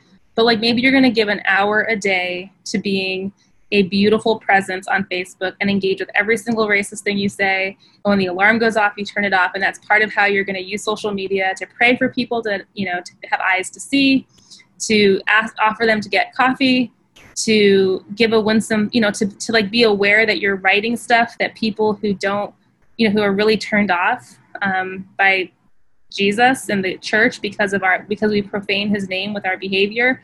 Um, you're writing with them in mind to say no, like we we are going to be engaged in this. So you know, but, but but like don't spend eight hours on it. Like being like use it as a like instead of consuming it getting enraged by it, use it as one of the places of power that you might engage um, if that's something that you're good at. Um, and then you know, and then and then pick relationships. And it's not just we're not just trying to convince people to have a shared worldview on racism. We want them to understand, like the I guess we go back like the abundant life that we can have in Christ with each other, and the fruit of reconciled relationships. And so, start living into reconciliation relationally. Um, you know, as a church, you know, there's there's other congregations you can you can you know we can do this congregation to congregation. We do it friends to friends. Um, we do it within our you know we do it within our marriages like like take seriously what is it how do i become a person who can do the ministry of reconciliation like i breathe um, that's not most of us and that's not that's that's not most of our faith. And um, and and if you do that i think it awakens a desire for other people not just to like not be racist um, but to like be part of this. I mean, I mean, Martin Luther King calls it the beloved community, um, the Acts two, and it's and, and to and to live into that, and so that's why we then protest and, and get in, in, engaged in, you know, police reform or education reform or helping a friend run for city council because those are all small things that become worthwhile when we're thinking about what it looks like to live in deep communion communion with each other and give windows into the kingdom of God uh, through through our work and places that we have influence. That's perfect. That was super helpful. Haley, I have something for you. I mean, I think you touched on it a little bit, but uh, and you and you said it before really beautifully. But what does it look like as as white leaders or members or friends or children or sisters, brothers space to really link arms and advocate for. So you said earlier, what does it look like my voice to take risk in those spaces um, versus someone of color and a black and brown person we love the risk that they take in that. So how can we be that healthy intermediate advocate and so weight is not on our neighbors to just share their lived experience, right? How do we intercede in that? so I think you were sharing ways um, but yeah, I don't know any additional on like our our responsibility in not being complicit in racism in the church with our neighbors. Yeah, I mean, I think you know, there's all kinds of great ideas. I think right now that are floating around, and I think the hard work is is just learning the history that we just aren't taught in school, teaching it to your kids. Um, I remember when um, the Charleston mur- murders happened, the Charleston Nine, and um, a family that I love who adopted white family adopted black kids, explaining why uh, they they aren't going to tell their girls about it, right? They want to protect. Or actually, mm-hmm. I'm I'm combining stories. This was just a white family hadn't adopted. I have a lot of adoption stories also. Yeah. But this is a white yeah. family about how they didn't want to, you know, their kids were the same age as my kids at that point, which was young, and they didn't want to impact their innocence. And I mean, our kids worship in church with us on Sundays, and our church wept over it. Um, our congregation definitely imagine scenarios when you see this happen of it being your church and you know how many churches in phoenix do you do you have to pick from if you're going to go do something crazy? There's not too many that look like ours. Um, and and it was just this moment where i remember telling that that person that this per, you know i really care about them. You know that's a that's a huge luxury you have to protect your five and eight year old from something that we can't protect them from. Um, they're gonna know about it. Um, and it's costly to help your kids realize that things are not all right in the world. And um, I don't like I don't like my kids. Uh, Howard Thurman talks about the this veil this the uh, he calls it the curtain of protection. He Howard Thurman mentored Martin Luther King. He was one of his uh, professor uh, theological mentors, and he was a pastor in the early 1900s um, or like 1920s. And he talks about the veil of protection that um, when you're segregated as communities, you can live, um, a, you know, a, a, community that you can live a false a false reality, um, or it is a reality in your world, but it might not be behind behind that curtain of protection to this other world. And he says for for little ones, the way you protect them and keep them alive is to pierce their ears when they're young, when they're mm-hmm. babies, so that they can hear and see the, the real world they're living in. Because if they don't learn how to adapt to the violence around them, they don't learn the rules, uh, they're not going to live. And the, the, the pain and the gift of having your ears, ears pierced young. So we need white parents to pierce their kids' ears. And I, I know that's painful. I know that's hard. Um, but we don't you know we don't need white parents saying oh you're going to have a harder time getting into college because you're white. Like that's not what we need. Um, and that's where we are. My kids are at a very you know very very diverse school and it's for i mean my daughter is like you know she's already off school for covid but like it's our, our teens are not having the same conversations adults are having right now.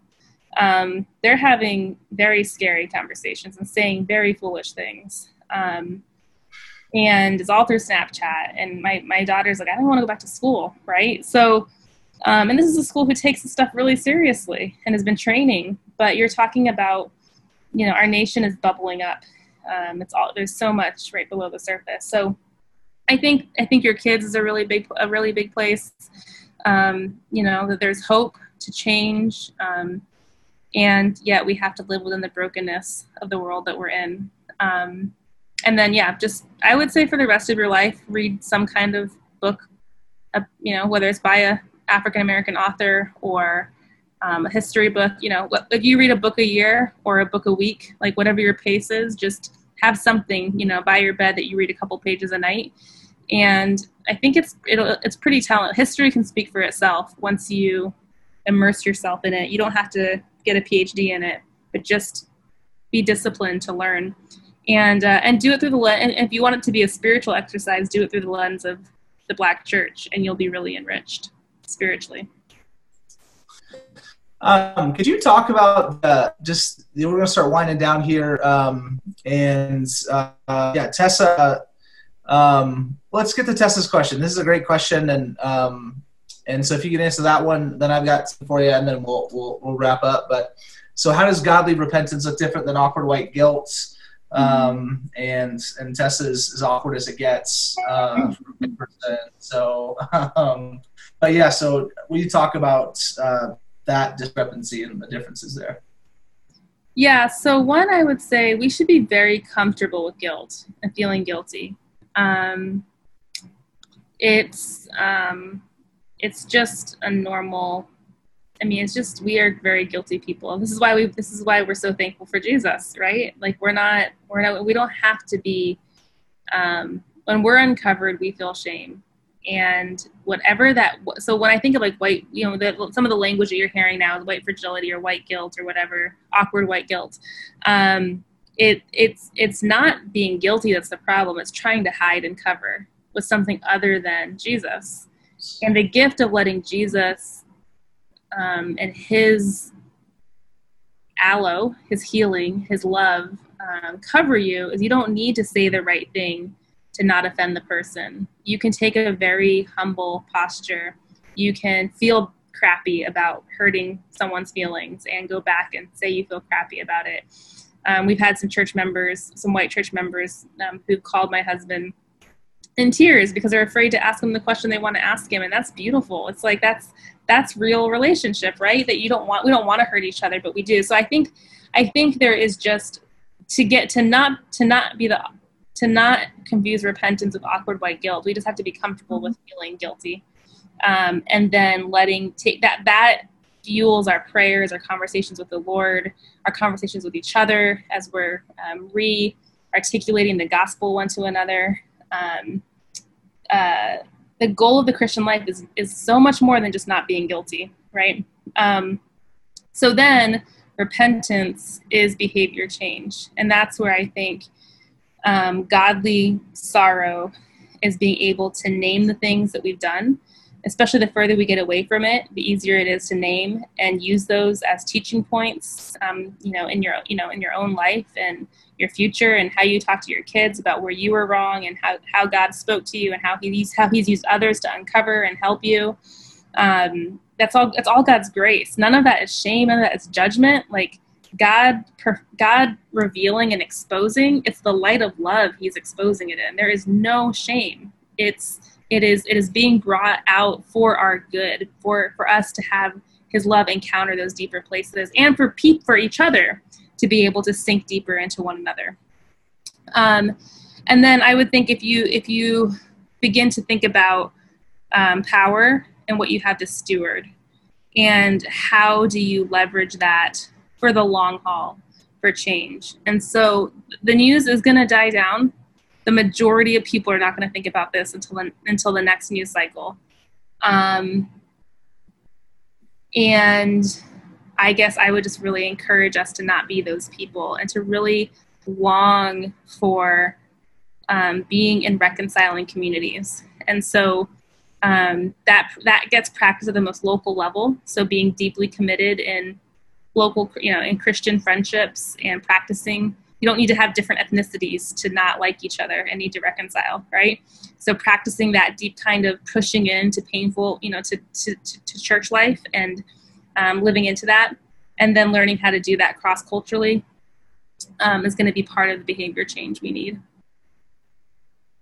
It's awesome. Um, the last thing I wanted to bring up was if you, and honestly, there's like 15 more questions, uh, you know, that I would love to just have you on here for the next couple hours, but I know you should sleep at some point in your life. So, um, we just talk about AZ churches standing stand together March, and it, you know, as this and I didn't get a chance to attend. We we ended up being part of a uh, some protests up here in Flagstaff, and we threw a barbecue and did some different things, and um, and so didn't make it down. But I, you know, I've seen videos. Can you just talk a little bit about that and being part of that, and what are some of your takeaways from that that could encourage the church here and and just even us as a city and a community?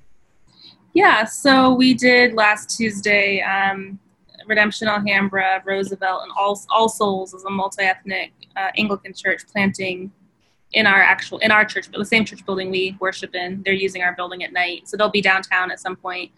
Um, and uh, just had the kind of three African American pastors um, lead that, so kind of be part of that this vision of saying let's come together and do a night of lament. And then we and then it began to quickly grow.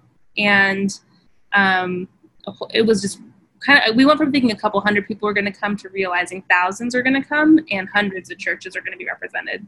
So then we quickly shifted it to say okay come bringing a sign of confession. Like repentance and confession are two very different things right?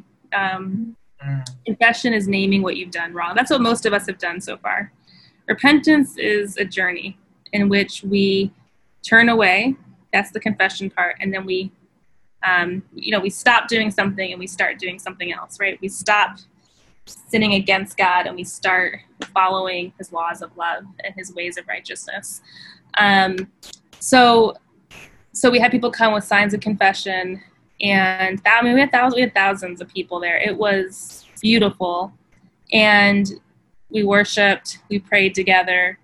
Um, and we decided that's probably the only night we're going to do that um, because what our African American pastors are saying they need is not us to go meet and pray, but to come join the protesters and pray among them, to be walking with them, to be going to the forums and the community here and you know the hearings we're having right now with the police and school districts and um, and to and to sit and to be present and to pray.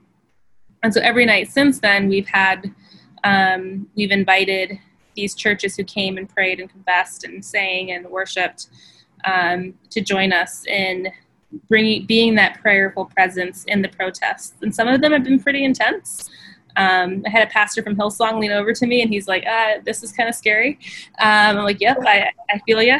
um, and um, and most have been, you know, most of them have been amazing. And and by the way, some of the intense ones were were mostly young, white, skinny uh, kids, um, youth, young adults um, who were coming in kind of an anarchy, throwing bottles, um, and not following the leadership of, of African American and Hispanic pastors who've been doing this stuff for a very long time. So, um, and, and, community organizers. So, um, so the first few nights was just trying to get people to follow the leadership of what's in place. But I would say, yeah. So anyway, so anyway, it's um, it's been really good. There's eight churches that are kind of spearheading it.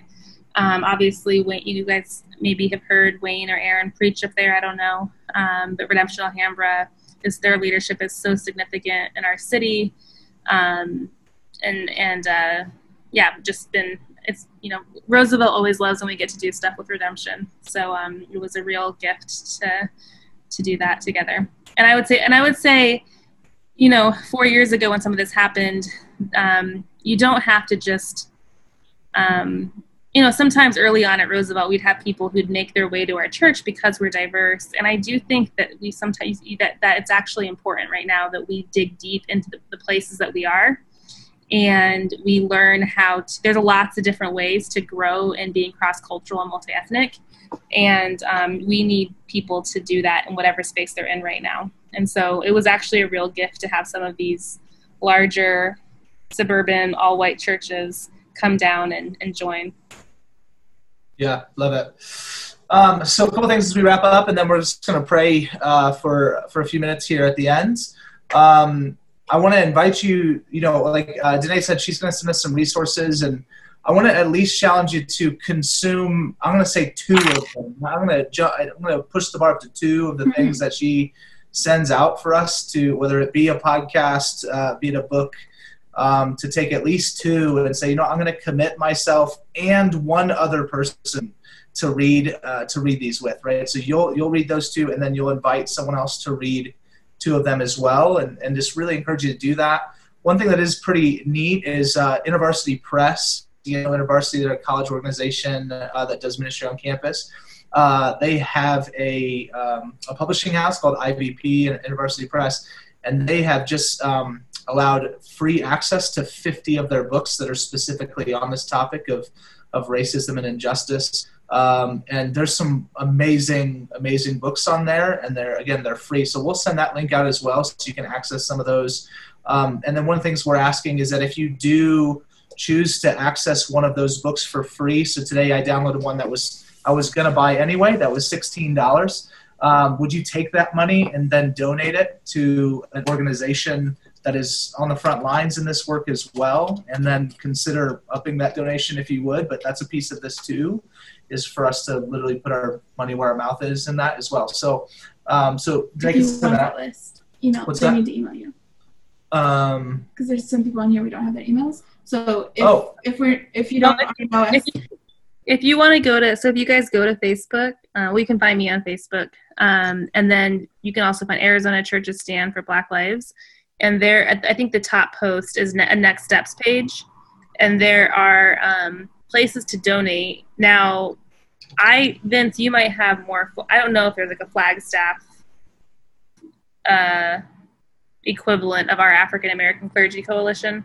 Um, so you might have a maybe a i mean maybe there's just a historic black church in flagstaff that people don't i don't know. You might want to give direct names but um, we can even add we can even add flagstaff stuff to our list. Oh sweet there's a couple. Right cool, yeah. yeah. Um, what?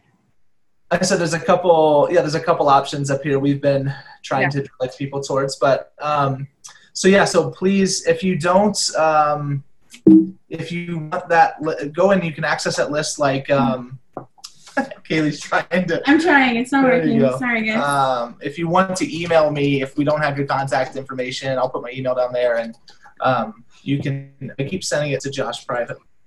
Sorry. No, I keep sending it to, to Andy. So This is fine. wonderful. Um, okay, so I'm sorry about that. So anyway, feel free to email me. You see it there. Um, we'll be putting things on our social media on the website. Um, we'll probably even just link over to uh, the content that that Danae and their team put together as well. So, um, you know, just for a moment, just to, to really please, uh, you know, if you guys do the reactions on the bottom there and thank Danae that way, or just unmute yourself and say thank you and start clapping. But um, Danae's, you know, we said this in a couple of posts. She, she, and her husband Vermon and Roosevelt, they have very much shaped even Redemption Flagstaff, but certainly Redemption Church as a whole. Uh, in this space, uh, in foster care and adoption, uh, Danae oversees the Surge Network, which some of you have been on Surge tables, but it's our kind of lay leader development school that is. Uh, I don't, how many churches are now involved across the state, Danae? Yeah, I don't know. I'm not sure. It's a lot. It's a lot of churches. So anyway, just to say it's it honestly was a real privilege to have her time tonight. She's a wife and a mother as well. And so um, again, feel free to to thank her and you can find her on Facebook and thank her that way. But um, Andy, I'm gonna have you uh, if you can pray for for Danae and Danae, if you wouldn't mind then closing us tonight and just praying for for Yeah. the church and uh, and for our time.